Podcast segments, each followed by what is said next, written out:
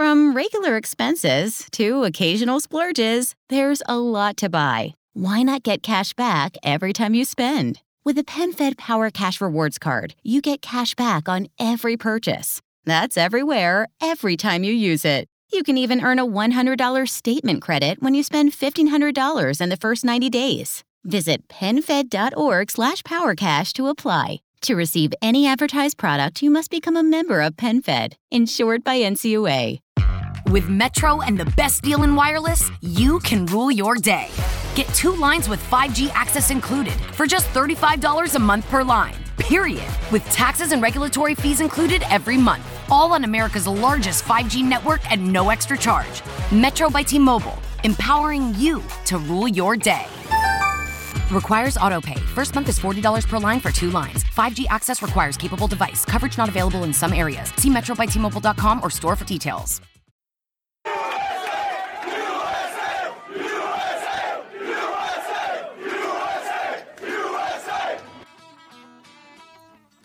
Thanks for listening to Uncle Sam's Soccer Podcast, keeping you up to date with the latest in American soccer.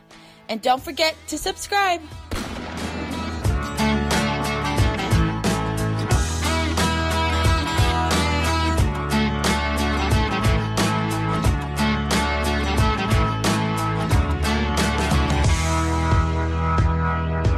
Hello, everybody, and welcome to Uncle Sam's Soccer Podcast. My name's Steven Jotter, da- actually not down in Dallas, but up in Minnesota is Jake Watroba. No Armanca Phi this week. Jake, uh, it is Championship Sunday in America. We got the Kansas City Chiefs who will play the San Francisco 49ers in Super Bowl, and this is going to be our one minute football chat. Who's winning Super Bowl? Well, Steven, first and foremost, it's a great day because as I look over my shoulder, again, if you're hearing this uh, tomorrow or any time later on this week, as we're, we are recording this live, the San Francisco 49ers are up. I think I just saw 34 7 over the Green Bay Packers, which is a fabulous score as a Vikings fan. Uh, the Chiefs. I'm taking Pat Mahomes and the Chiefs in the Super Bowl. All right, give me the Niners. Anyway, there is our NFL chat. On today's show, Chicharito is coming to America. Adam Belz from the Scuffed podcast and Oliver Weiss, who is president and GM of Orange County Soccer Club, all on today's show. It is packed. We are live at Uncle Sam Soccer Pod. Email us if that's the only means of communication. Uncle Sam's Soccer Podcast at gmail.com. Send in your thoughts. And today's question of the day, which we'll get here in a minute, does the signing of Chicharito rival David Beckham's in 2007 as the most important in league history? So we'll get to that. Just wanted to put the question of the day out there. And Jake, MLS seems to be moving rather quickly. It was only a week ago you, me, and Armand sat here with Joseph Lowry breaking down some of the MLS offseason. And boy, in seven days, quite a bit has changed. Well, yeah, Steven. First and foremost, preseason camp has opened up for a lot of clubs uh, this past week, or if they haven't, they're going to open up this week, which is crazy for me to think about. That we're only a, a few short weeks away from MLS 2020, the 25th season in league history, uh, about to start, which is crazy to me. You've had uh, some some crazy rumors uh, going around. You have SKC signing uh, Polito out of Liga MX. Uh, the Chicago Fire have been rumored to sign a, a couple different uh, a couple different players here with the with the uh, was it Burrich? Is that his name? Uh, the the video they use on Twitter where he's taking a shot of I don't even know what the that. alcohol was. I love that. D- doesn't it seem like Chicago Fire are, are changing a little bit of what they're doing, or just even more generally speaking, MLS seems to realize that signings matter, and when you sign a player with some sort of weight behind his career, his his name, do something special about it. Fans love it. It's easy social media content. Well, I I'm of the belief that anybody that's you you can say is a DP is easy social media content because let's be real, for the most part, unless it's and we'll get to this in a second here, unless it's Chicharito, unless it's Zlatan, unless it's Carlos Vela, David Beckham, most of the time we have no idea who these DPs are. We've none of us have seen these guys. No one's really watching these players on the weekend. So you can say, "Hey, look at look at this DP we're signing. He's at this bar taking shots. Isn't this great? Welcome to Chicago Fire." It's eh, eh, it, it's it's super easy to make that content. It's super easy to say this guy's a DP, and you can get fans excited. You can get the media drawn up about it, and and that's great for MLS. I think.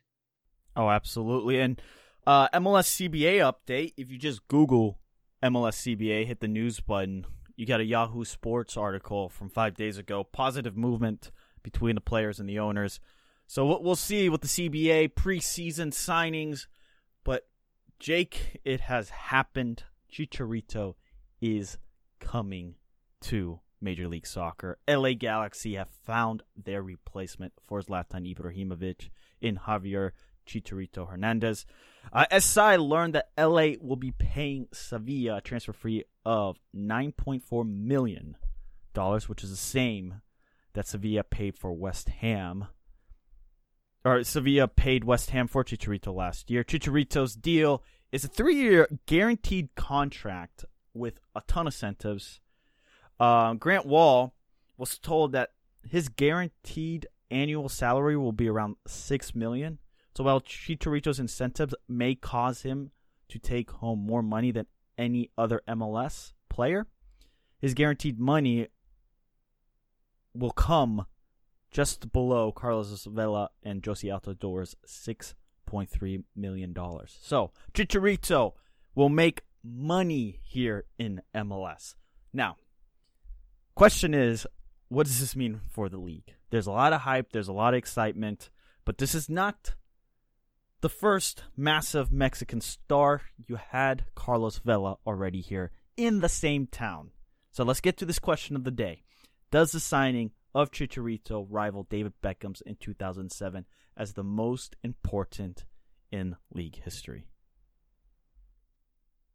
Well, Steven, let me tell you, I think it's close, but it, it, it, it's not on the same level. Now, as I stated on TikTok earlier this weekend, make sure you follow us on there at Uncle Sam Soccer Pod. Chicharito, he is a rock star amongst Mexican soccer fans. If you follow El Tri, if you follow the Mexican national team, you know who Chicharito is. He is a legend. With the signing of Chicharito by the LA Galaxy, that should bring more attention to the league. That should bring more eyeballs to the league. And I think for MLS, a league in which we'll be dealing with a TV rights deal over the next couple of years. They're going to be negotiating with networks who wants to broadcast MLS. Is it UESPN? Is it UNBC? Is it you? Maybe even CBS Sports Network, whoever you may be. For a league Fox. There you go. I forgot about Fox. For a league that has had uh, uh, TV ratings that are a bit down, if Chicharito can bring those numbers up, I think that is massive for the league, and that ultimately, I think that will be that that that that'll help the trajectory of this league in terms of money spent. And I think there is an argument to be made that if all those things I just said play out, where you have a major boost in TV ratings, which will mean a major boost in TV revenue, you could argue, and I'm not saying it is, but you could argue that this signing is close, if not on, the same level as David Beckham back in 2007. Yeah, it's it's mixed, Jake. It's yes and no. I think David Beckham was the first. People are always going to be compared to David Beckham, and obviously what David Beckham did on the field what he did for the league, how he grew the game internationally. Chicharito appeals to a different generation, a different fan base. It brings in that coveted Hispanic Mexican audience that MLS continues to go after and has struggled to go after. Yes, you have Carlos Vela. Yes, you have Dos Santos. But Chicharito was arguably, for the first half of last decade, the most important North American player because he played at the time the biggest club in the world in Manchester United. He was phenomenal with Manchester United. He scored a lot of important uh, of goals uh, in the Premier League, 158 games. This is his in Premier League put together entirely. 53 goals, 16 assists. And then in the Bundesliga, Jake, he was pretty damn good too. 54 games, 28 goals, and 6 assists. Now, I don't think he's necessarily going to put the same pro- output, the same production as Ibrahimovic. Well, I think Ibrahimovic is just on a different level. However, this is much watched football now. This is a much watched team, just like Ibrahimovic is. Different audience, but this is much watch. Much watch. I can't wait to watch Chicharito out there and play for the Galaxy, and hopefully the Galaxy can put a team together that will be successful on the field, just as much as much as they will be off the field. Now, Stephen, I did very actually I did no research into what I'm about to say here next. Okay, so Oh, this is kind of for this is kind of for bleeps and giggles. Okay, um, I stated to you this uh, last night. The LA Galaxy and LAFC will play each other later this May on ABC. Okay, that's network TV. That's that's big boy uh, TV there for those who uh, who don't know what AB, ABC is. And what did I tell you last night? I said El Trafico in May will be the most watched regular season MLS match of all time. You have Chicharito, you have Carlos Vela, you have these two teams that every time they get together, something crazy happens in the Galaxy and LAFC. You have a but I don't think it's going to be the same. Here's why El Trafico was so sexy this past year. Is the fact that Ibrahimovic was a punk. Okay, he called out Carlos Vela. The the LAFC never beat the Galaxy, so you no longer have that. This is going to take a different tune. Now, Chicharito and Carlos Vela, they're different characters within the Mexican national team. One is more like than the other, but the way they are perceived with Mexicans is is rather unique. And hopefully this is something we can get more in depth later on into as the weeks come by. But I just don't think it takes the same flavor. This is this will absolutely I think get more of an audience, yes, but it's not going to have the same hatred that you felt watching El Trafico this past year. not the first time around, but there is this animosity by both sides against one another. And I think that with Chicharito added to this drama, if you will, with LA Galaxy and LAFC, you're going to add a completely new audience, aka the Mexican soccer fan that didn't give a damn about MLS. I think that this will this will be a massive ratings boost. You have these two mega stars for Mexico. You have Vela, you have Chicharito. I think that this makes for a compelling match, and hopefully, hopefully someone wants to play the villain, a la Zlatan Ibrahimovic, and grabs that by the scruff of the neck and runs with it. I I I, I really Okay, do believe that this match villain role. It, it is so Well- hard to play the villain role. We'll have to wait and see, but I really believe this match will be one of the Yeah, most fine. Watched matches of I MLS. just- I'm just saying is don't expect the same buzz. It's gonna be a different buzz. It might it might be even a bigger buzz. That's fine. I'm just saying you just felt that the Galaxy and LAFC didn't like each other. What's the intent? What is that going to be this time around? Will there be more respect for each other? Will it just be, hey, I respect you, we're competitors, but that's it? What's it? What is that intensity going to be? Anyway, here's Herculez Gomez on the meaning of the signing. Zlatan had a cultural significance, and everybody around the world, regardless of your nationality, knows Zlatan. And Zlatan, honestly, if we could say, if it wasn't for Cristiano or Messi, many would have called probably the best on the planet easily. Chicharito's not in that ballpark, but Chicharito here on this side of the hemisphere, here in this market in Los Angeles, blows Zlatan out of the water. And, and listen to what I'm saying. The market here in California for Chicharito is greater greater significance than any other player besides David Beckham. David Beckham, you throw him in anywhere, is David Beckham. And he's the most important signing in the history of the league. And he's the before and after. He's the party of the waters. You mm-hmm. can't convince me anything otherwise. There would be no. BCAD. Correct. Yeah. Correct. Chicharito is this as close as this gets. So there's Gomez on extra time radio. Jake, do you agree with his assertion? I, it is hard for me to to compare David Beckham because God, David Beckham was such a long time ago, and I'll be honest, it's kind of I, I was a little bit young at the A little time. before your time. a little, bit before, your my time. time. Let's let's just put it out there. But this is a significant signing. Ibrahimovic, Chicharito, different names. One better player than the other, but it it just has a different impact on this league. No, you're right.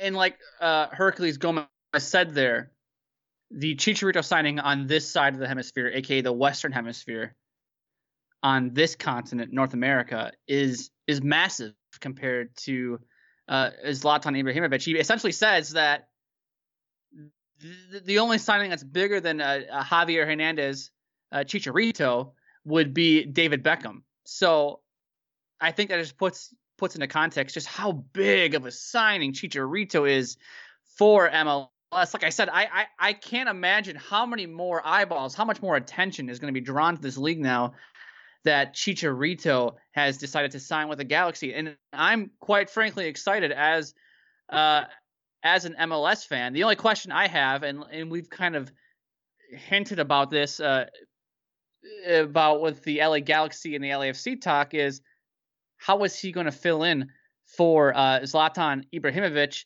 and Herculez Gomez uh, also talks about how Chicharito uh, can fill in for uh, Zlatan shoes.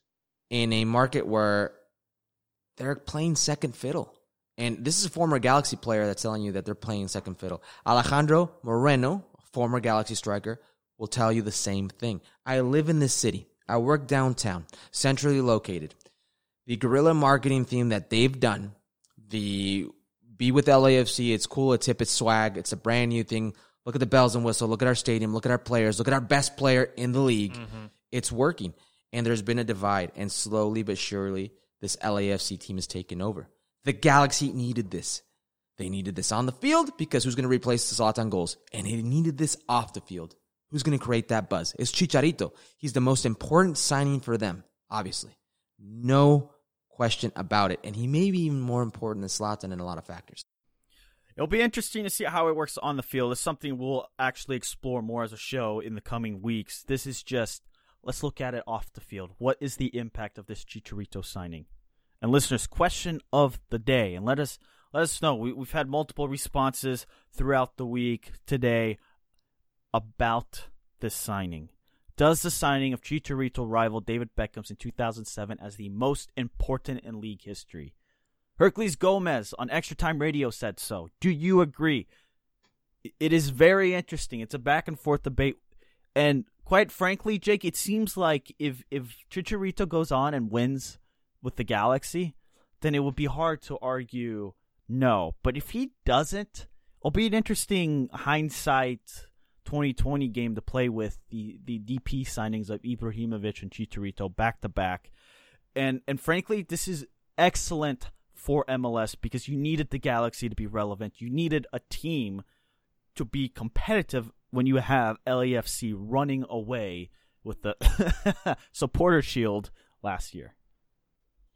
Right, and like Herc said in that little uh, soundbite, the last one we just played, LAFC have really taken over that marketplace in LA and have really done a good job of converting Galaxy fans to uh, LAFC fans and have really got people excited about LAFC. And it almost feels as though the Galaxy are playing second fiddle. So, so that'll be interesting to see how that plays out over the uh, coming weeks and months as MLS gets ready to kick off. And speaking of kickoff, we have an interview with Adam Belz of the Scuff podcast that we want to kick off for you uh, that we recorded earlier this week on Wednesday, January 15th. We talk a little U.S. men's national team with the hiring of Brian McBride. We talk a little youth national team. Olympic Uh, soccer. Olympic soccer. We're super excited for you guys to hear that. And we are going to play that for you actually right now. So without further ado, Wait, Adam wait, wait, Belz. wait, wait, wait, wait. Just to let you know, listeners, we recorded this January 15th. Jake was on the phone, was in front of his mic, and we did talk about a couple of internationals, Jake, that did make their senior team debuts, respectively, this past weekend. That's right. Uh, Indiana Vassilev, age 18, made his uh, his his club debut, his senior team team debut for Aston Villa, and also Gio Reyna, age 17. I believe he is younger than Christian Pulisic when he made his debut for Borussia Dortmund. Both of them made their debuts this weekend for their uh, senior club. So that's something that is just very exciting if you're a U.S. men's national team fan. I'm sure they should be making appearances with the senior team, uh, maybe even as soon as March. So Yeah, here we go. Here's our chat with Adam Belz of the Scuff Podcast.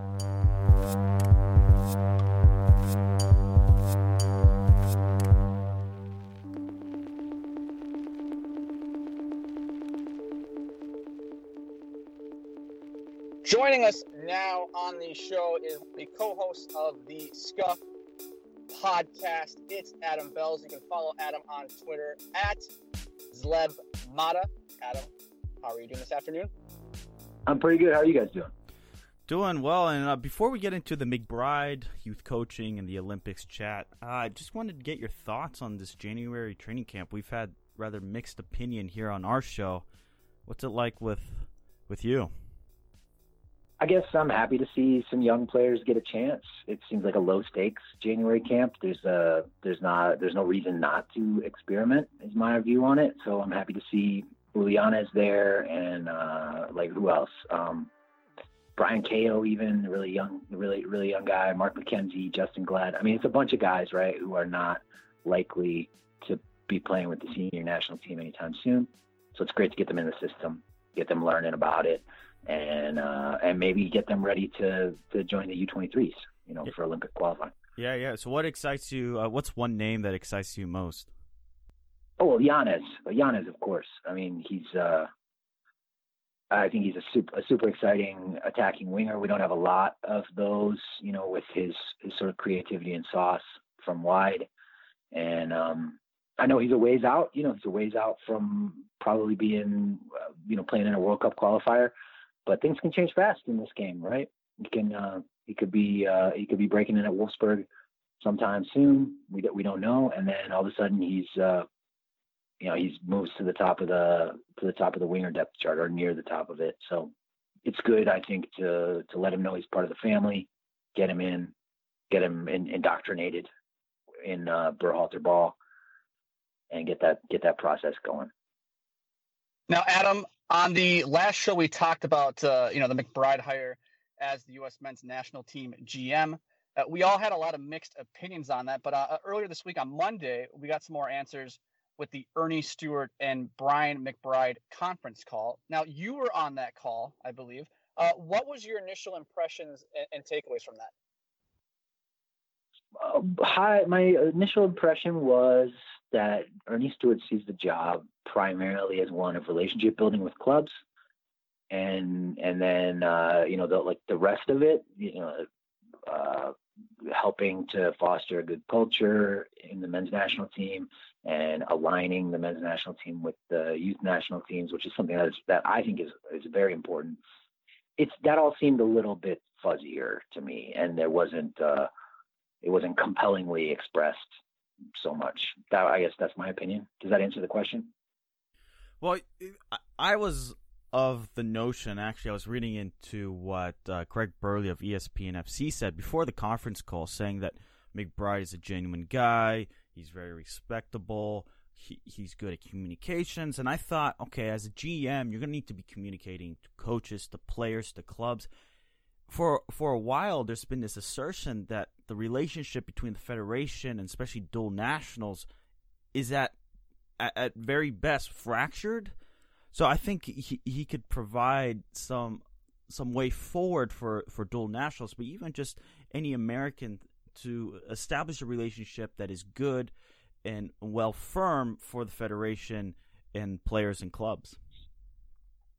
Yeah, no, that was another. That's a good point. That was another thing that stuck out to me in the conference call was uh, McBride said it's it's definitely part of the job description to to build relationships with dual nationals. Said it's a necessity to to build early relationships with the players and their parents, which is uh, you know kind of a far cry from from Thomas Rongen claiming erroneously that he visited Jonathan Gonzalez's house in 2017. Right, right. So hopefully, hopefully we make we make some some real progress on that front. McBride sounds, you know, everybody likes McBride. I love McBride. Mm-hmm. He seems like a genuine guy.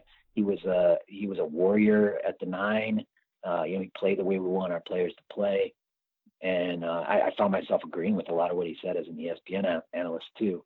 So uh, you know, I, I I took him at his word, and I, I think that's that's a, that's an encouraging message to get from him.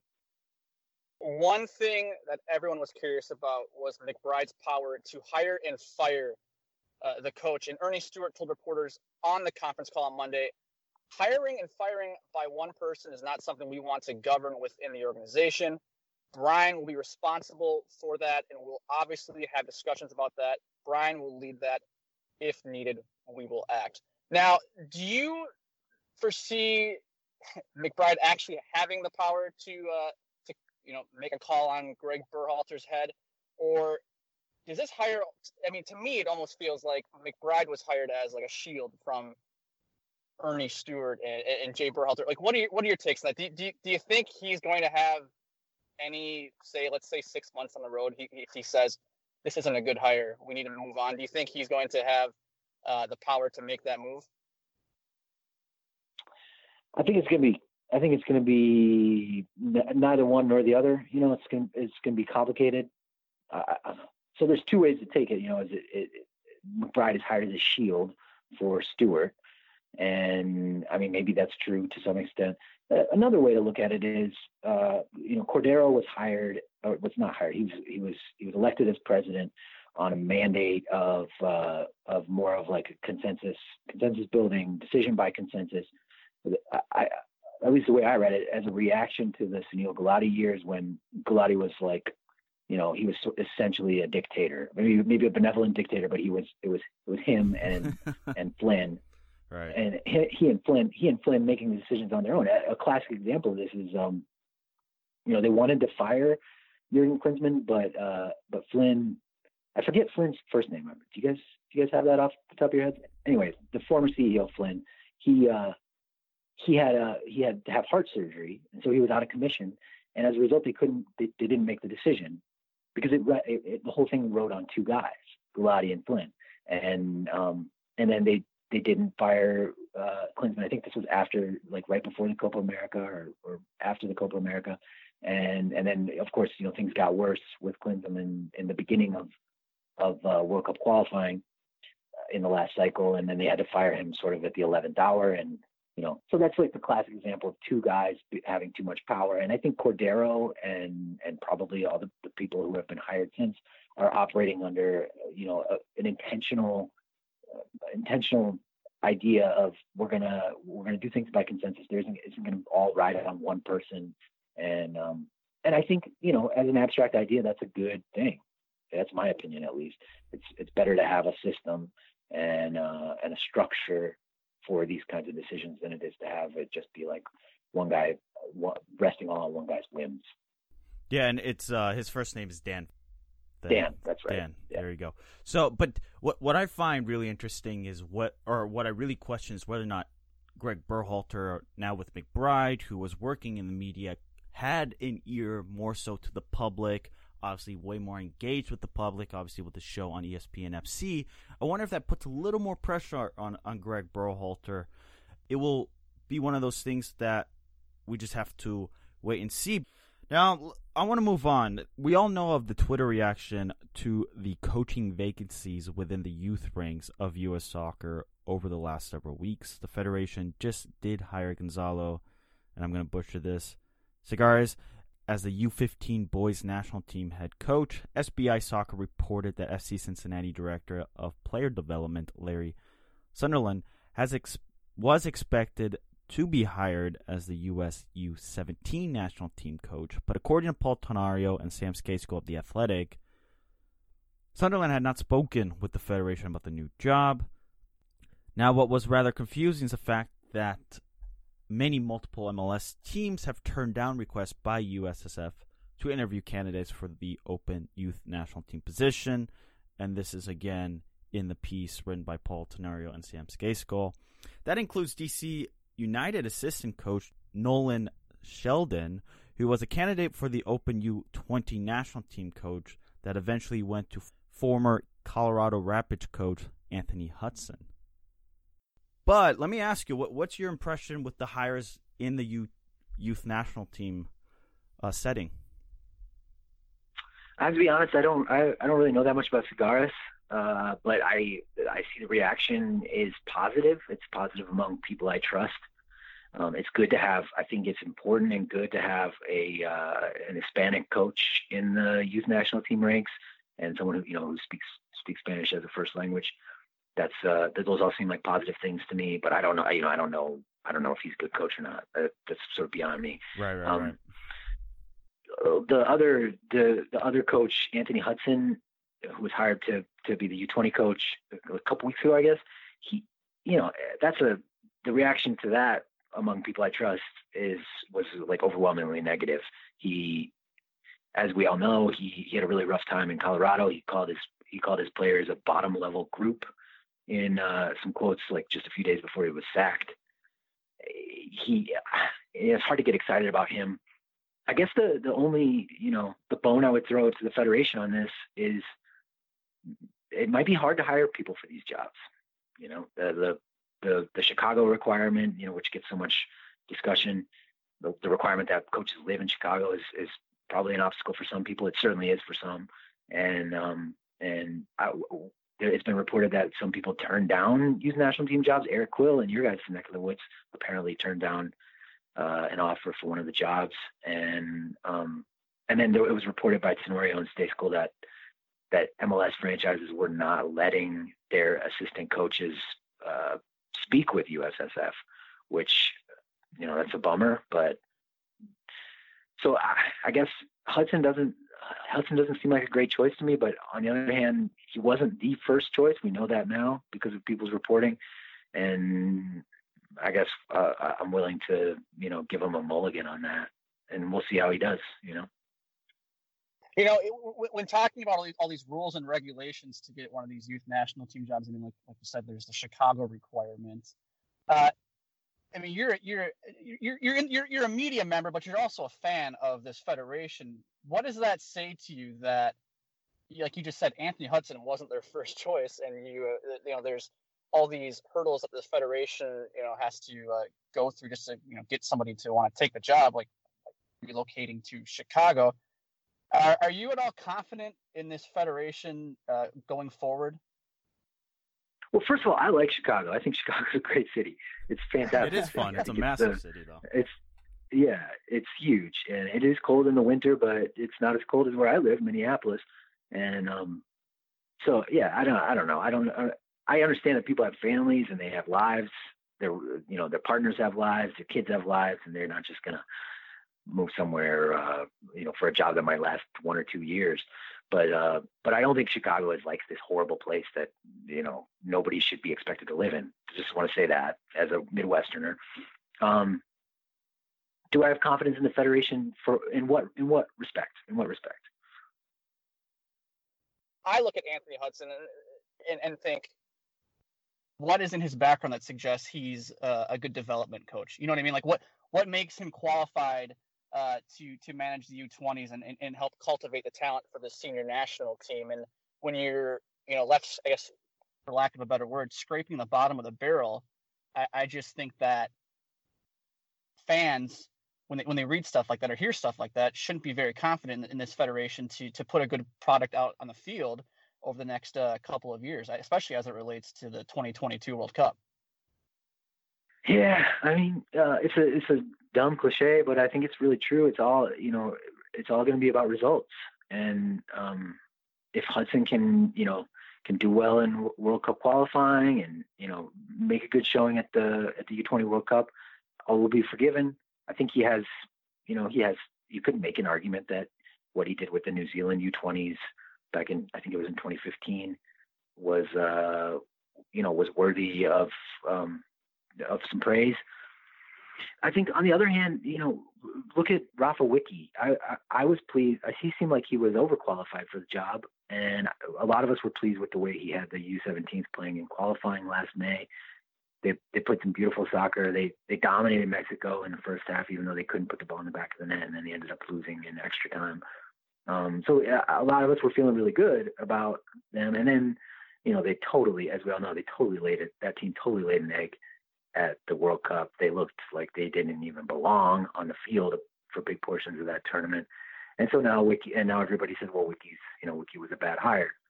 I don't know. It's like, it, I think a lot of this stuff is a crapshoot. I just hope, I just hope Hudson is, you know, is hungry to prove himself, and I'm sure he is, and that he's getting, uh, you know, that there's going to be some alignment between the system and the, and the senior team and the senior with the, the system with the U20s and if he can execute that stuff and get some decent results, it's not the end of the world. You know, it's going to be fine. Right. And what's interesting with the Wicky hire from the Chicago Fire perspective, somebody close to I know to the situation said that he had offers in Europe. So it wasn't one of those things that he took Chicago Fire out of a job out of necessity, or if U.S. Soccer pushed him out, or he had offers here in MLS. He had offers in Europe. So it I thought he did reasonably well with the U17 national team, but I guess as you as you mentioned, it's all about results, and and ultimately that's how we're going to judge Greg Berhalter.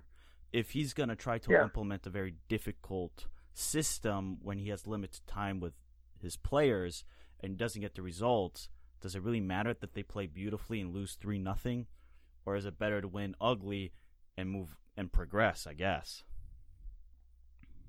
Yeah, I mean that's a that's an age old question, isn't it? I do I do think if they if we have if Hudson has bad results and say our U23s don't qualify for the Olympics, then then you know Earnie Stewart's going to come in come under some really justified criticism because the, these vacancies have have been present for so long, and the you know the Wicky was hired what like two months before World Cup qualifying. Um, now Hudson is being hired six months before World Cup qualifying not giving these guys a lot of a lot of lead time. I don't know. I, I know I said earlier in the in the conversation that it, it may be difficult to hire people for these jobs, but on the other hand, how do you know that's the job? That's Earnie Stewart's job. He's got to fill these positions, and he, I, it it doesn't feel like it's been a very efficient process. And and if the results suffer or continue to suffer, there's going to be um, you know good reason to to hold him accountable for that. Now, Adam, you just mentioned the Olympics. Uh, I was listening to your show uh, a couple days ago, and uh, you, you, guys were talking about about Olympic qualifying and that whole thing. And, and, and I, believe you uh, uh, you were the co-host, uh, essentially stated, "Well, we don't know the rosters yet, so you don't want to, you know, really talk about prognostication, making predictions about Olympic qualifying." But I'm going to put you in the spot, and I, I'm going to ask you to make a prediction or at least give us a, a percentage chance that you would give the U.S. to qualify uh, for Tokyo later this summer? 50 50. I don't know. I'm, I'm, not super confident.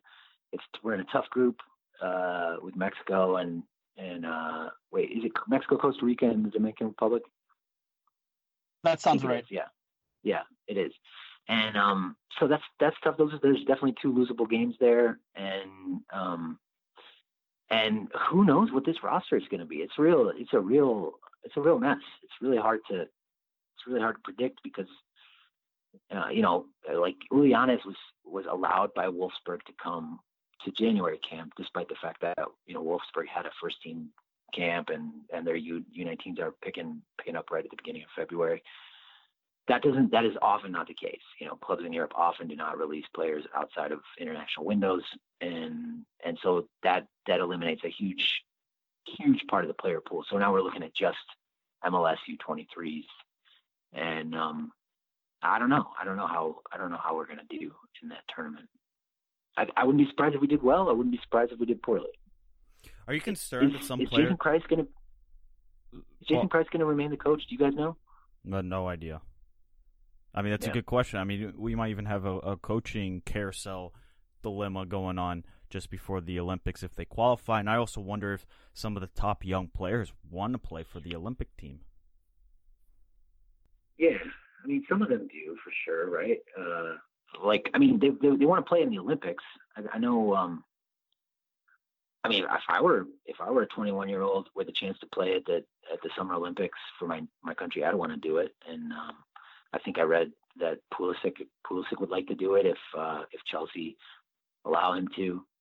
And if you, I mean, if you if you want to feel excited, you can look at like what a potential U23 lineup would look like, and it's a lot of our best players. You know, it's a lot of our best senior national team players would be uh, are eligible to play in the Olympics, even without the age exception. So that's a so that's an exciting thing. Right. Um, Well, what's interesting, the Washington Post just had a story by the Associated Press with the headline "Young U.S. Men's Players Uncertain for Olympic Soccer's," and we just we'll have to let you go after this last thought. But it opens up with the U.S. qualifiers for this year's Olympics men's soccer tournament. It might decide that Christian Pulisic is better off remaining with Chelsea than going to Tokyo. And I guess this ha- this I don't know where this is coming from, but uh, I'm just curious to know as we build towards the end of uh, of the season for a lot of these European-based players, the young ones, Sargents, Pulisic, Adams, Serginho Dest, whether or not they will want to play for the Olympic team, whether or not the clubs want to, or even the federation say, "Look, we got World Cup qualifying. We don't want you to get hurt." Yeah, I mean that's a fair question. I think, uh, uh, I- and I kind of go back and forth on it. Brian Sciaretta, the I think he's been on your show, you guys' show before. He he argues the Olympics are are super important for for uh, for getting the country excited about the men's national team, and I I think there's some merit to that perspective. Um, I w- is it so important that you risk somebody get, getting injured before uh, before World Cup qualifying? I don't know, man. That's above my pay grade. What do you guys think? I, don't, I, I- guess I would just like to see them qualify for the Olympics. I mean, how many Olympics have they missed? Uh, it's been like, what the last two Yeah. cycles? Yeah, I I I think that if you're if you want the senior national team to be a, a winning product, I think that has to start at the youth ranks. And I know there are some people who look at what happened in the uh, in the U17 World Cup last year. I believe it was U17, not the U20. Whatever age group it was. There were some people who said, "Well, the winning doesn't really matter. You just want to make sure it's th- th- these these kids are being developed." And and to me, it's you know, it's kind of a two faced there. I think you need you need to yes, you need to develop, but you also need to teach these kids how to win. So when they're brought up to that senior national team, uh, you know, they, they know how to win or what it takes to win, or they've faced some adversity instead of well, we we're de- we're being developed, but we we when we get in these cup competitions, we're out in the you know the group stages or whatever that may be. We're not we don't know what it takes to to make a, a long run. So that's that's kind of Yeah. my my take on that whole thing.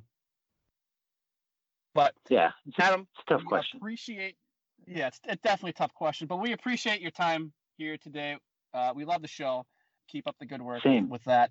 Uh, is there? Uh, thank you. We appreciate that. Is there? Uh, before we let you go, anything else you'd like to add? Anything else you'd like to plug away? The uh, the floor is yours. No, I mean, I well, okay, yeah, I do have one thing to add. I think the big picture, despite all the the coaching carousels and the you know the the uncertainty in, in the federation, I still think the big picture is, and this is like sort of a driving motivation of our podcast, that there are a lot more young talented players than there were, you know, five years ago. And you can even look at like you can even look at all the all the youngsters doing first team training in in in winter camps just just this month. Chris Richards, Richie Ledesma, Gio Reyna, Nick Ti- You know, they're these are guys who we don't we're not necessarily counting on in the next few months breaking in. Any of them could, and probably more than one will. And um, that's that's just unlike that's unlike it's been for for many many years. And that's not to mention, uh, you know, Tyler Adams, Christian Pulisic, Weston McKennie, uh, Josh Sargent, Tim Weah add throw Paxton Pomykal in there. These are Serginho Dest. These are players all under 20, 21 or under who are are who are the core of the future and the core of the present too. You know, they're the best players on the team, and um, that's a really positive thing. I think things are moving gradually in the right direction, and whether we're hiring the right coaches at the right times is a is a is an issue and it needs to be discussed. But it's not gonna stop that overall positive momentum. Well, we, we really appreciate it, Adam. Love to have you back on and sometime soon, especially I guess if we, if we do qualify for the Olympics or if something drastic happens, who knows. Love to have you back on. But listeners, check out the Scuffed podcast. It's a wonderful listen. And Adam, thanks again. Thanks, guys. Bye. Alrighty, there you got it. Your weekly dose of U.S. men's national team chat. There you had it with Adam Belz of the Scuffed Podcast. And Jake, we're going to have to turn this around rather quickly because we got to get to our, our Oliver Weiss interview. And that is also a good listen. But, Jake, uh, these youngsters making their debut this past weekend, do you feel like it's with the U.S. men's national team? It's on the up? I don't know, Steven. It's hard to say because I feel as though a year ago we thought that the national team was on the up with the likes of Josh Sargent, uh, Timothy Weah. I think you can go uh, and say Tyler Adams. I, constantly feel like, at least for the last couple of years, we've looked at the U.S. men's national team or the U.S. men's youth national team and thought, hey, in a couple of years, this should be a good thing. You have all these young players. This should be fun. You know, these guys should develop. And like like we said before the interview, you know, Indiana Vassilev made his debut for Aston Villa earlier this weekend, as well as Gio Reyna with uh, Borussia Dortmund. Both of those guys with Vassilev at 18 years old and Reyna at 17 years old. It's easy to look at those two and and envision, wow, these these guys might be the next big thing. Gio Reyna might be the next Christian Pulisic in terms of talent or an, just just just uh, a guy you can look at the U.S. men's national team and just plug him in and and, and think here yep, here's yep, here's yep. the guy for the next eight ten years, you know, and it's it's easy to envision that in your mind, but youth development is weird, man. I mean, you know, who who knows? Three years from now, Gio could be a nobody. He could be back in MLS. You know, you know, who who knows? That yeah, that's that's the thing. Look, we can't. It's very easy to overhype these kids, and sometimes I sit there and say, just put the pause button. Like this is good. They get playing time, but my goodness, by the time they turn 22, 23, the narrative can be completely shifted on some of these players, and who knows what's going to happen. But Jake, let, let's get to Oliver Weiss. He's the president and GM of Orange County Soccer Club. And boy, this was a fun interview. We talked about youth development. We talked about how Orange County is different than any of the other clubs in America. We talked about the Rangers partnership. It, it's a fun interview. We talk about business development, allowing players to play. You don't want to miss it. It's coming up right now.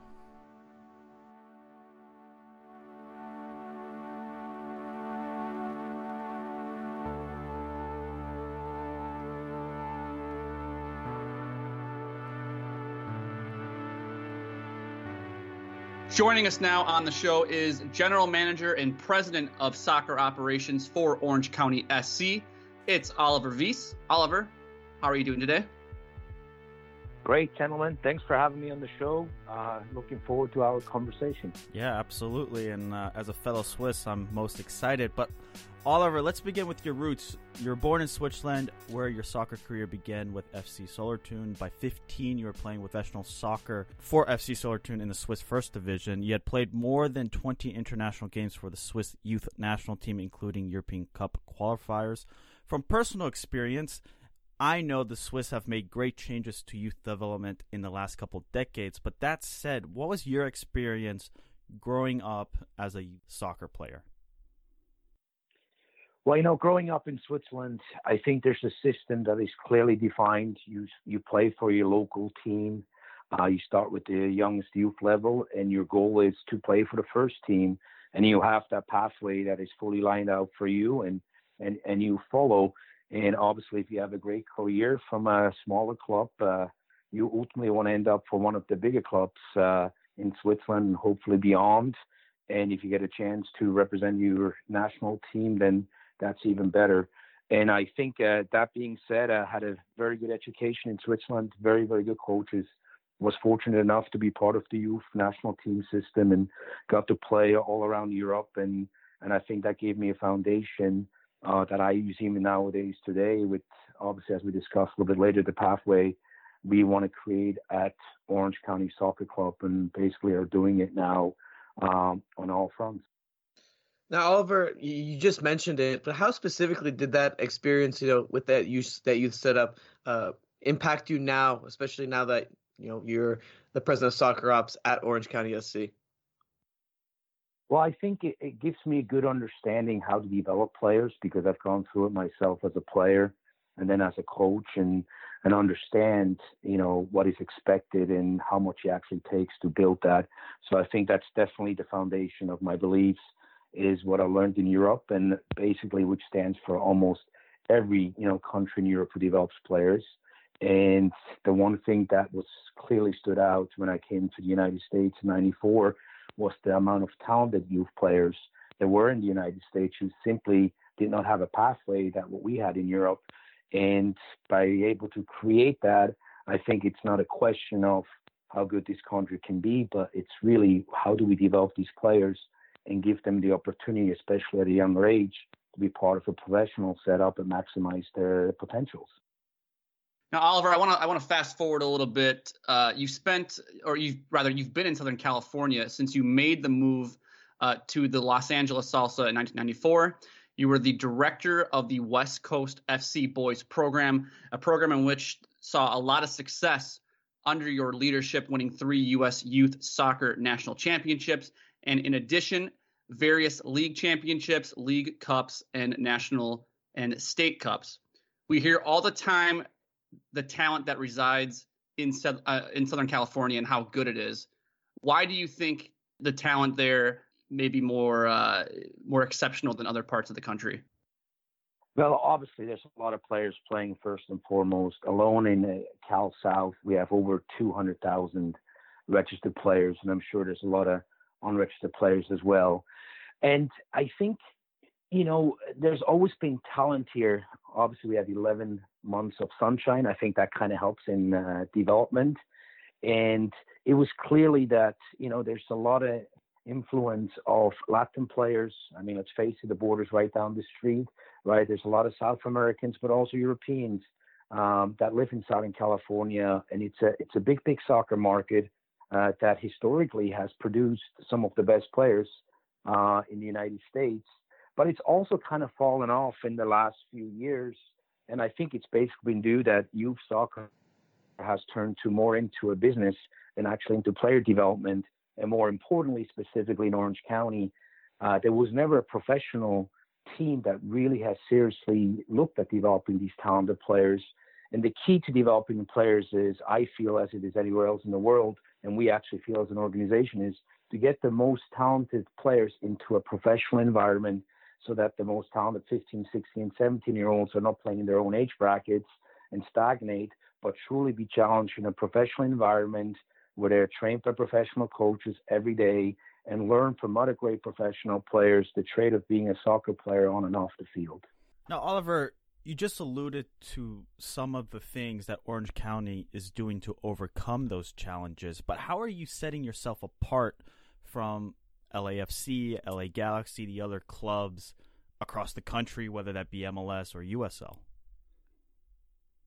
Well, I think you have have a clear vision uh, as an organization, and I think uh, as we always believed into the youth soccer market, it became very clear uh, when James Keston bought the team three and a half years ago and rebranded it that he truly believed in the t- talented local soccer market and that we were going to develop these players through a professional team while still obviously competing for USL championships.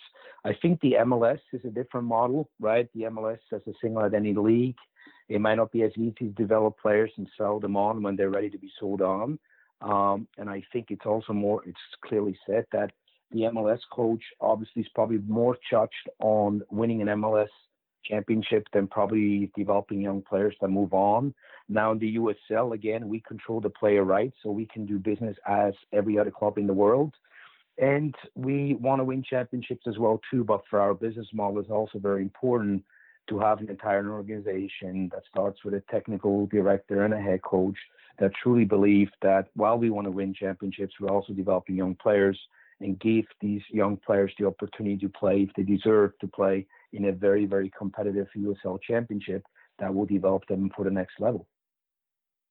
Now, Oliver, the one thing that kind of caught my eye uh, when I was, uh, when obviously this was earlier, or I guess last year, uh, when finding out about Orange County was when you guys, you know, made those signed those youth internationals, uh, and you know them, you know, going from academies to uh, this USL team. How have you guys established those relationships with those youth players to ensure that hey, like you'll be given a chance to play, develop, and when you want to leave, you know what, we'll let you, we'll let you go. We won't hold you back. How have you guys established those kinds of relationships, uh, in able to you know have those signings come through?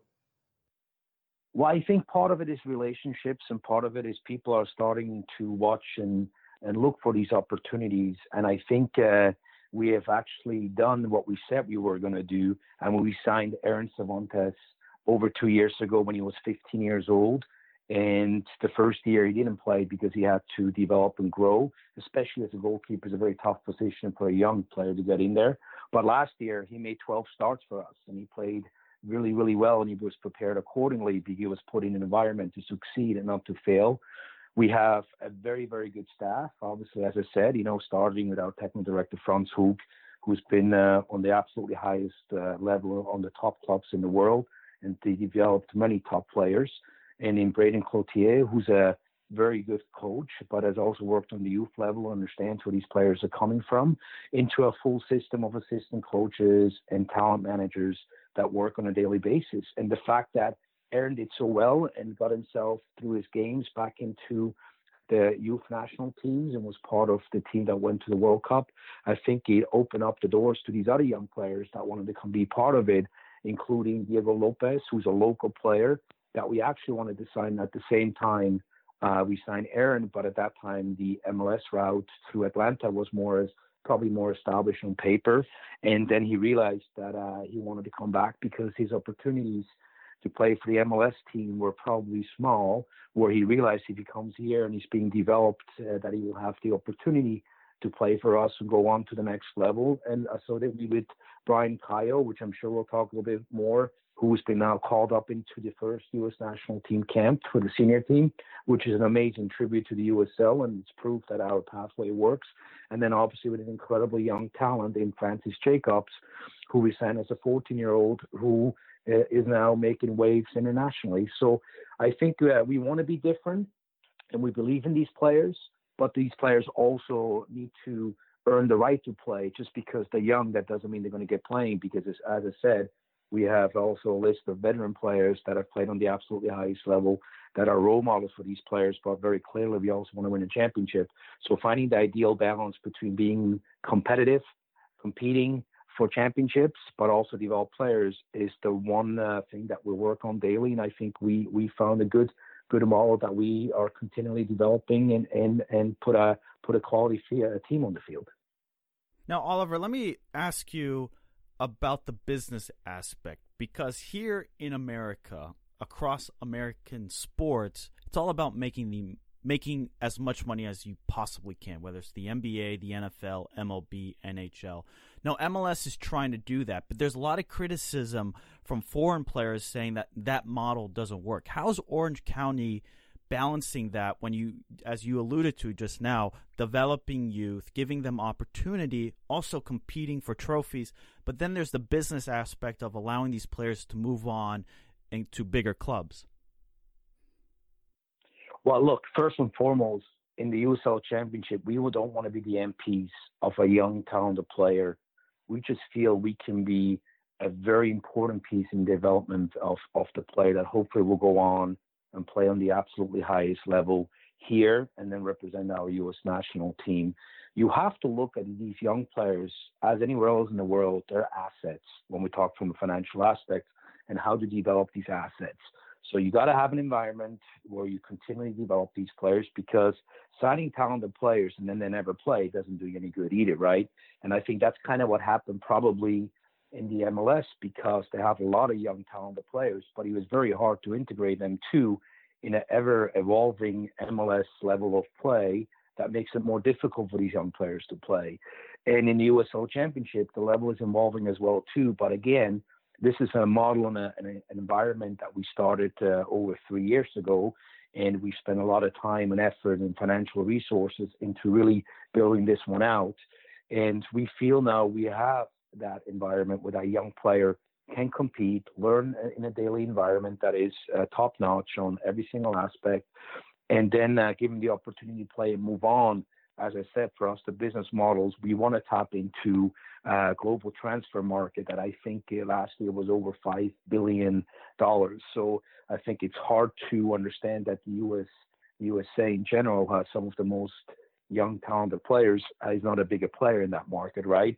But we believe by changing that a little bit and producing these young players and move them on, and naturally not moving them on on a high transfer fee, as maybe some in the MLS they're asking for high transfer fees, where we are more about, hey, let's find the right partner where we can move these players on for some kind of money, but not a massive transfer fee, but then keep future transfer rights because as you guys know, uh, in soccer, it's not the first transfer that is really the most lucrative. It's really the second and third transfer. And if we can be part of that and get something back for our investment, then I think this model will work. So, Oliver, when you say being in, uh, in part of that second and third investment, are you referring to sell-on fees? There is that something that you like to, you know, if, if you're agreeing to uh, sell a player to a club, let's just say in Europe, when, when when you make that agreement, do you also have a clause written in there that says we're going to get 20% or 30% or whatever it may be of the uh, of the sale? Absolutely, yes, and that's why it was so important for us to find the ideal international por- partner like Glasgow Rangers, who actually is all in there where they're developing these players as well too, because it's going to be uh, a great sign if some of our young players can make the Glasgow Rangers team. But imagine if a player makes uh, the Glasgow Rangers teams and then from there moves on to even a bigger club. And obviously, Glasgow Rangers by itself is a massive club now that competes for trophies in, in Europe and back in the Europa League. So I think you realize now if a player from there goes and we have secondary transfer or third transfers, that then uh, these transfers become significant in amounts that that uh, ultimately will offset and give big returns to our organization. Now you, you just talked about it. it's like you always have uh, our questions in front of you, Oliver. Uh, you recently announced that partnership with Rangers. How did that all come together? Well, I think for the last two or three years, we have been always looking for the uh, proper and the right international partner that truly believes in the talent market in Southern California, but that would be truly building a partnership that works for both sides and it's the essence has to be soccer, right? Player development. And we have been approached by multiple clubs around the world. Uh, some clubs that compete in the Champions League, and some clubs that play in the Bundesliga who believe in these markets.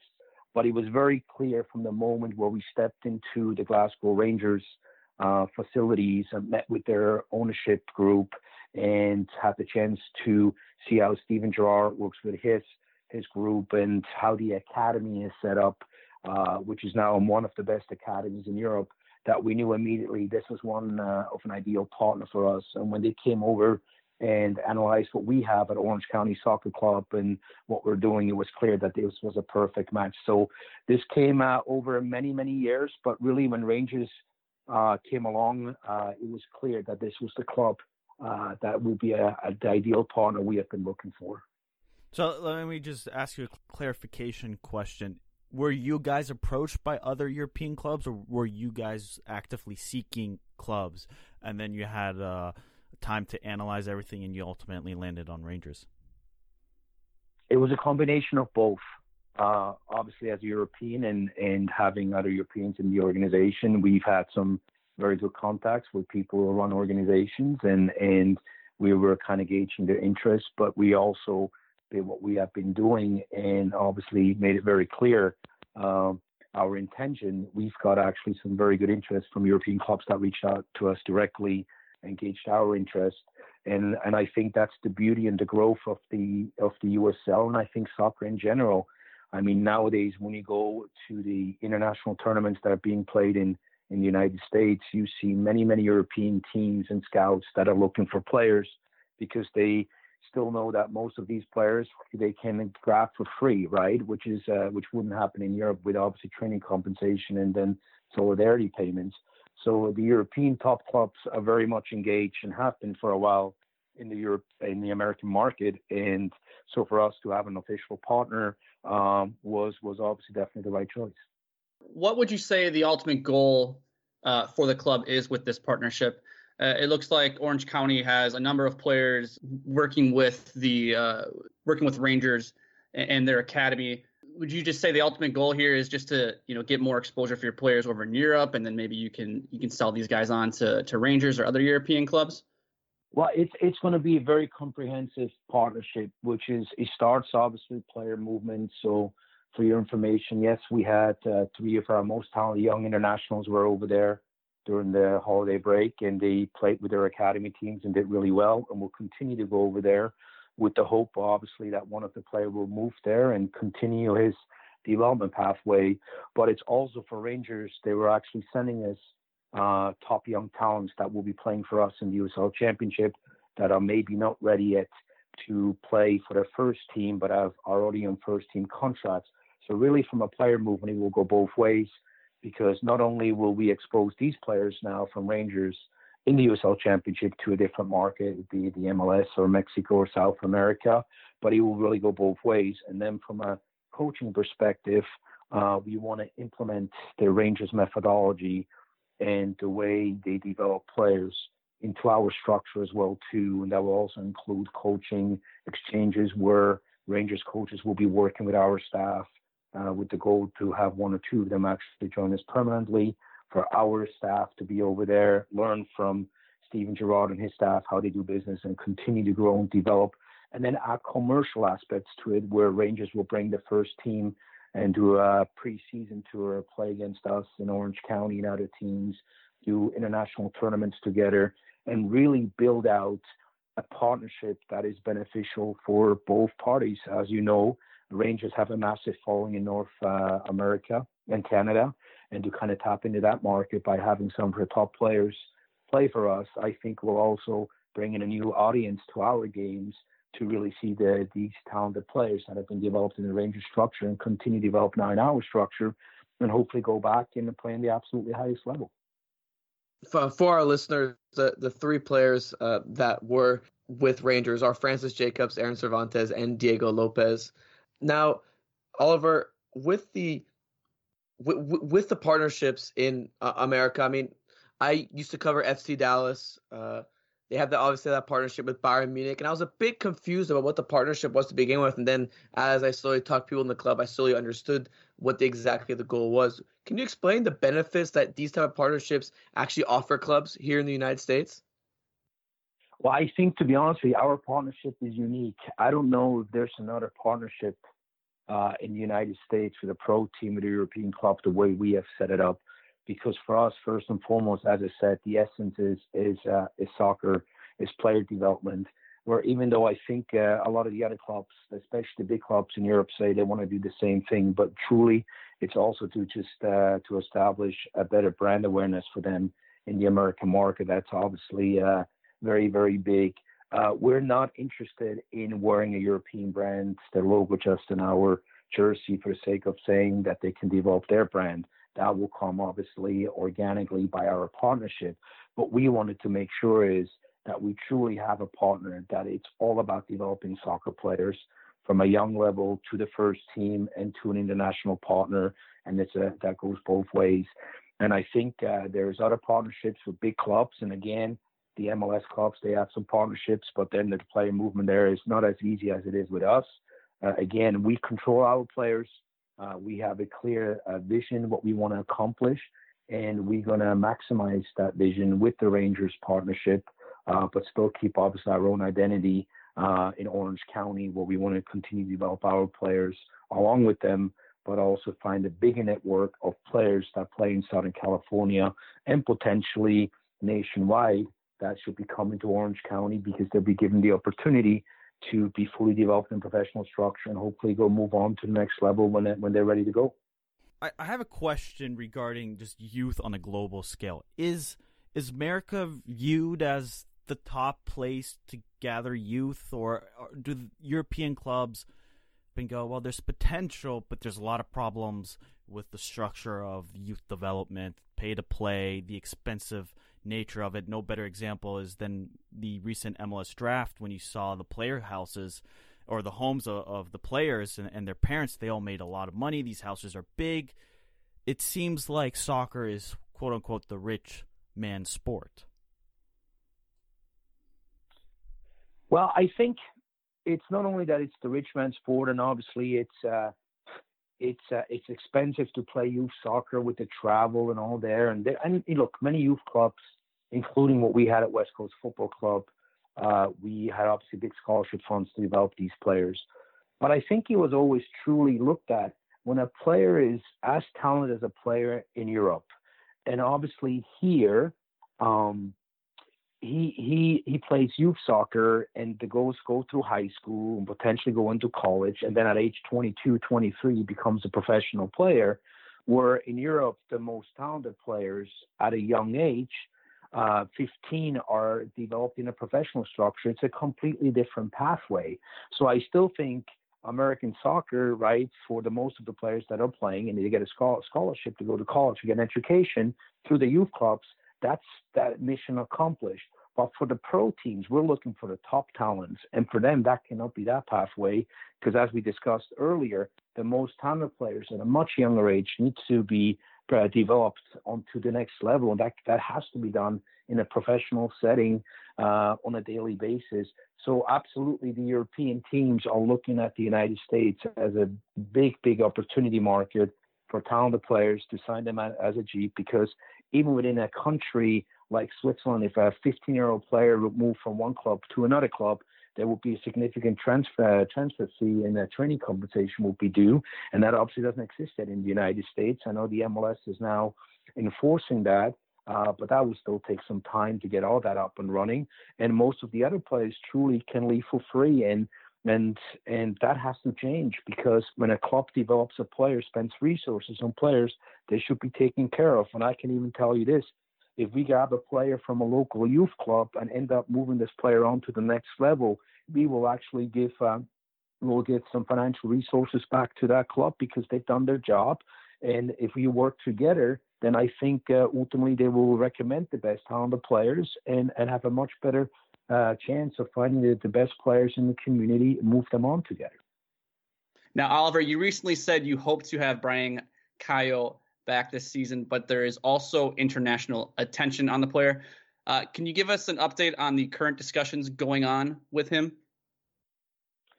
Yeah, absolutely. Look, Bryang Kayo goes without saying is is is a very talented uh, uh, young player that we felt uh, would do really well in our settings, and we were fortunate enough to bring him into us for the remainder of last year uh, last year's USL uh, Championship season, and then he was called into the World Cup, and he was obviously gone for the last month of it, and good for him. Uh, Bryang is obviously on the radar of many European teams, and and so for us, uh, we are in current negotiations and, and discussions uh, with his agent to bring him back to us and to continue to play for us, and then move him on to Europe. But it also goes without saying there's obviously a lot of European clubs who have been watching him closely, and this is the beauty of the business. But no matter of fact, we gave Bryang the first professional contract, and and uh, he developed in our structure, and and and I think he prepared him for the World Cup, where unfortunately he didn't play as many minutes as probably we all wanted to. Uh, but again, he is now was called into the first national team, and and talking uh, actually uh, to the staff yesterday, he's doing really really well. So I think it's uh, it's just exciting times for a young, talented American player um, that hopefully will not only make a difference for us or for whatever the team he plays, but ultimately for the U.S. national team and, and go on and do great things for us.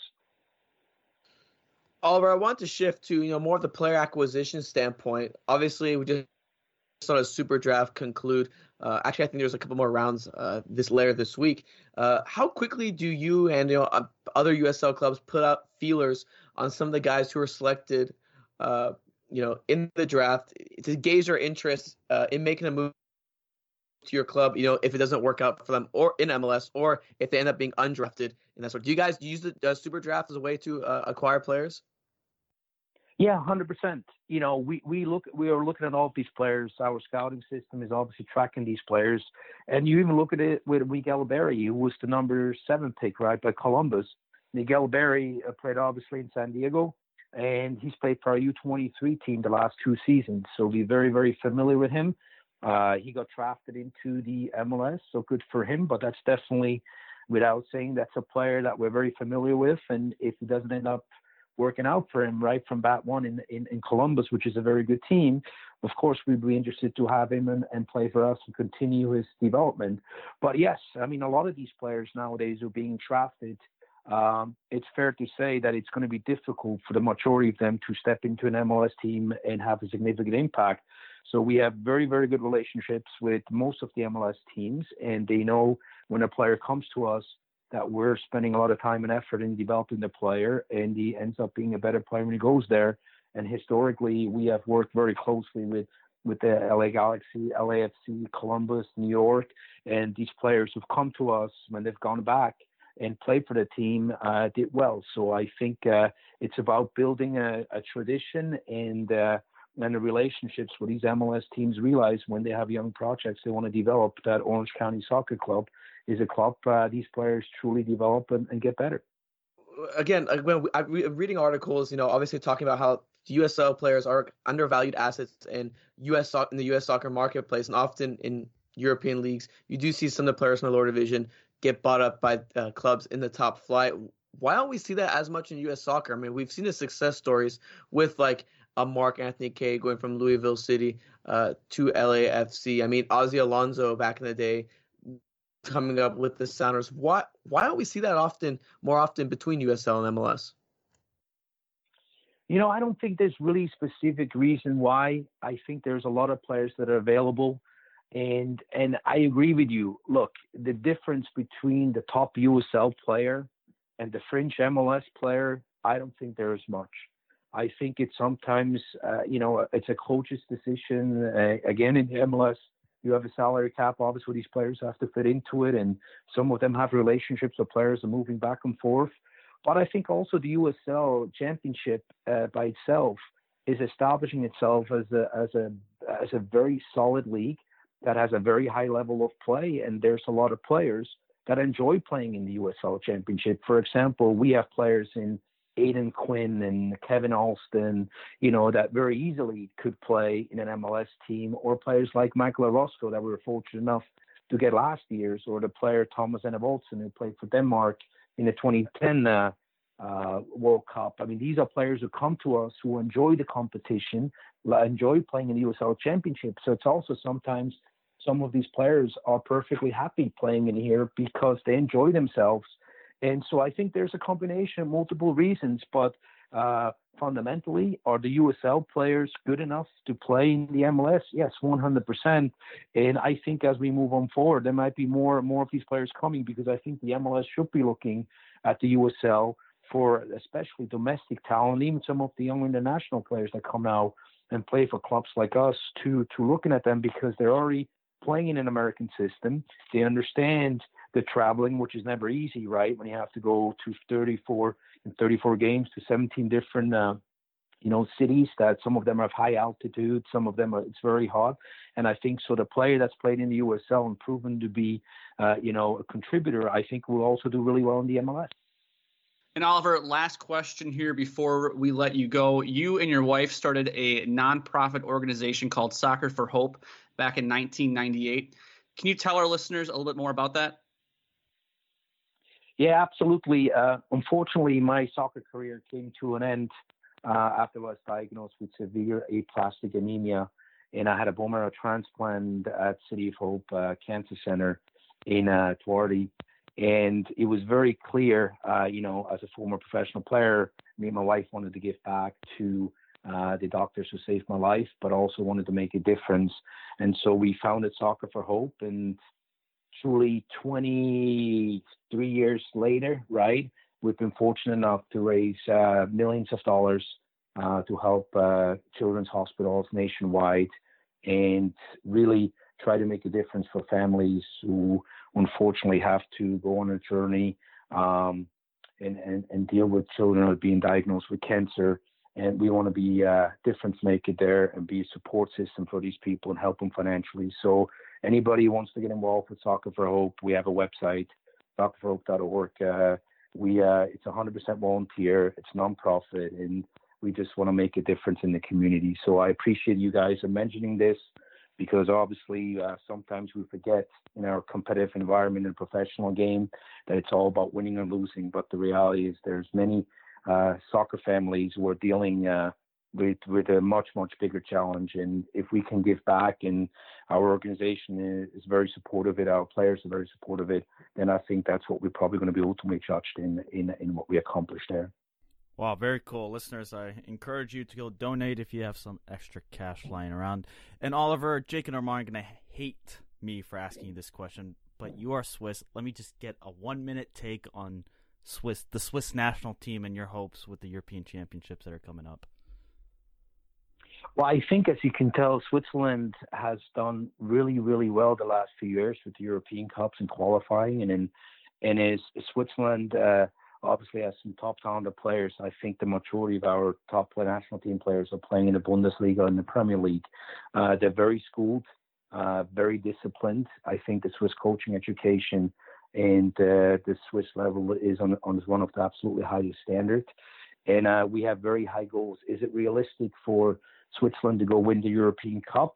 Uh, it's probably a little bit far fetched, but I think it's realistic that there's no team who's going to play Switzerland think they're just going to walk through them and, and destroy them, and that that's very much there. So so I'm always hopeful that uh, Switzerland will obviously win a major trophy, uh, but I think the fact that uh, we're always representing ourselves really well, you know, uh, winning qualification groups and and go on there. Uh, hey, who knows?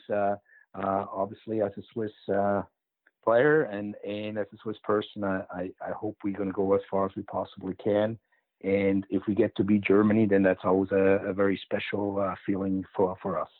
You know, I don't have expectations to win it all, but you know, a deeper run, not getting always knocked out in the round of 16 would be nice. I think that'd be beautiful, and I think we are a neutral country, so we, we keep our prediction uh, in, in, our neutral system. Uh, yes. But yeah, absolutely, I think uh, this is probably one of our best Swiss teams we'll send to the European Cup, and I'm excited to see how far they can go. Absolutely. Well, Oliver, we appreciate the time. Listeners, check out what Orange County Soccer Club is doing in the USL, and as well, if you have some extra cash lying around, donate for Soccer for Hope. Oliver, best of luck this upcoming year, and hopefully we'll have you back on some point in future. Gentlemen, thank you very much for your time. Truly enjoyed it, and I look forward uh, to. Uh, to working together in the future as well too and accomplishing some of the goals we discussed today. Great. Thank you. Well, there you have it, guys. A wrap to today's show.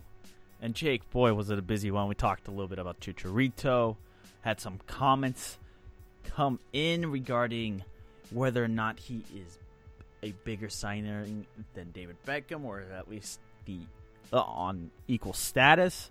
Some listeners agreed, others haven't. Then we talked to Adam Belz of the Scuffed podcast regarding the youth national team Olympics. Boy, was it busy. And then Oliver Wyss, who, who gave us great insight into what it's like, you know, commanding a, a, club in America when you want to provide not only opportunity to youth, but also have a business and then being successful.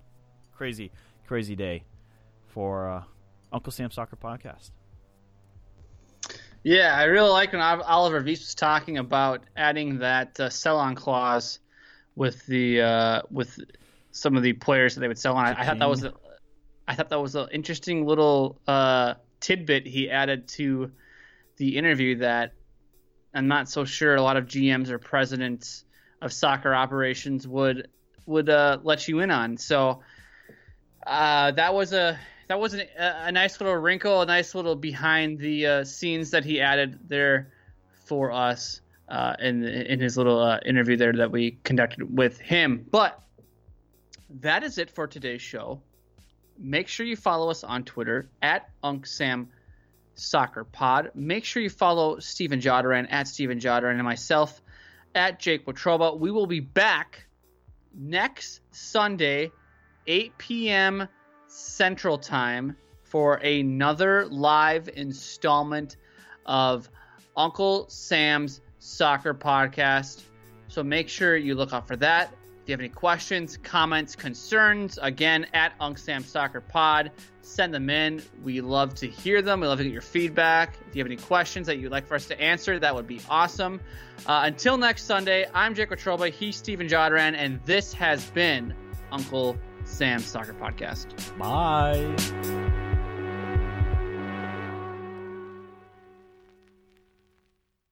Dunkin's new wake up go tos mean you never have to choose between breakfast meats again. Now you can get a wake up wrap with bacon and a wake up wrap with sausage for $3. That's savory and sweet, crispy and spicy. It's everything you love about breakfast for $3. Wake up your day with new wake up go tos. Get two egg and cheese wraps for $2 or mix and match your favorite meats with two bacon, ham, sausage, or turkey sausage wraps for $3. America runs on Dunkin'. Participation may vary. Exclusions apply. Limited time offer. Regina King for Cadillac Escalade. When people ask, Regina, do you like to compete? I say, bring it on. Those are the moments that drive you to achieve more. And when you win, you keep reaching higher. To me, that's what the Cadillac Escalade represents. It's always evolving in technology, in design, everything. Because success isn't the end, it's just the first step to what comes next. The 2021 Cadillac Escalade. Never stop arriving.